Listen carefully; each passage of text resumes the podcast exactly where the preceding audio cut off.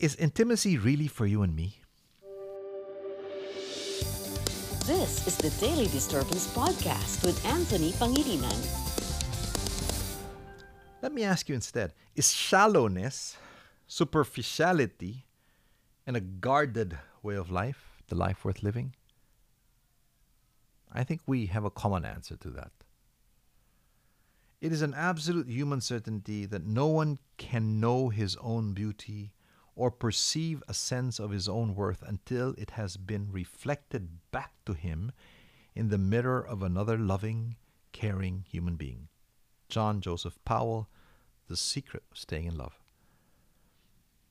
Another quote by Geneen Roth Intimacy is not something that just happens between two people, it is a way of being alive at every moment, we are choosing either to reveal ourselves or to protect ourselves, to value ourselves or to diminish ourselves, to tell the truth or to hide, to dive into life or to avoid it. Intimacy is making the choice to be connected to rather than isolated from our deepest truth at the moment.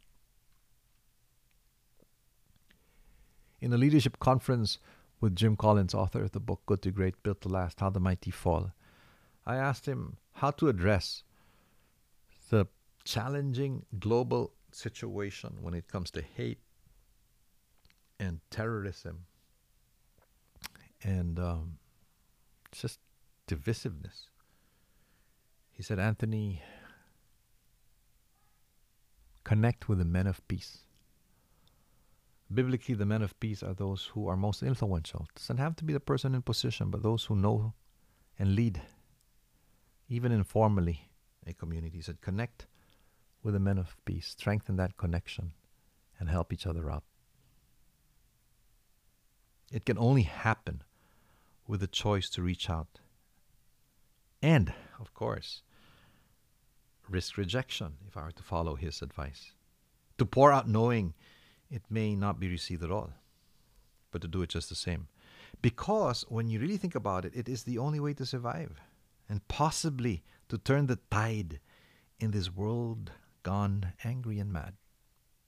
Reach out to the men of peace, he said. Connect, strengthen each other, listen to each other.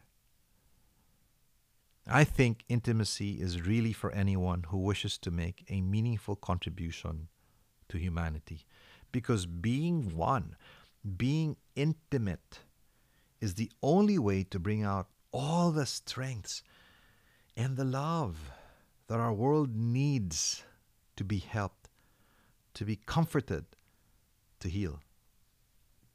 Jesus' final prayer seemed to point to our intimacy as a people with Him and the Father if we are to fulfill the divine plan for our lives. And I quote in John 17, And the glory which you have given me, I have given to them that they may be one or intimate, just as we are one. I and them and you and me, that they may be made perfect in one, and that the world may know that you have sent me and have loved them as you have loved me. John 17, verses 22 and 23.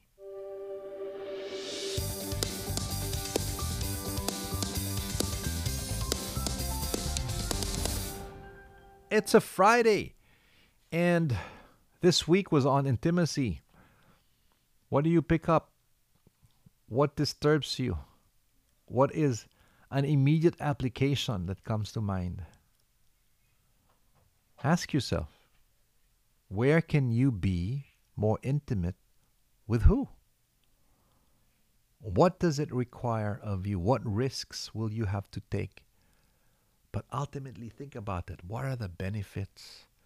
Not just to you and to that person involved, but to the world around you. Let's journey the challenge of true intimacy over time, you and me.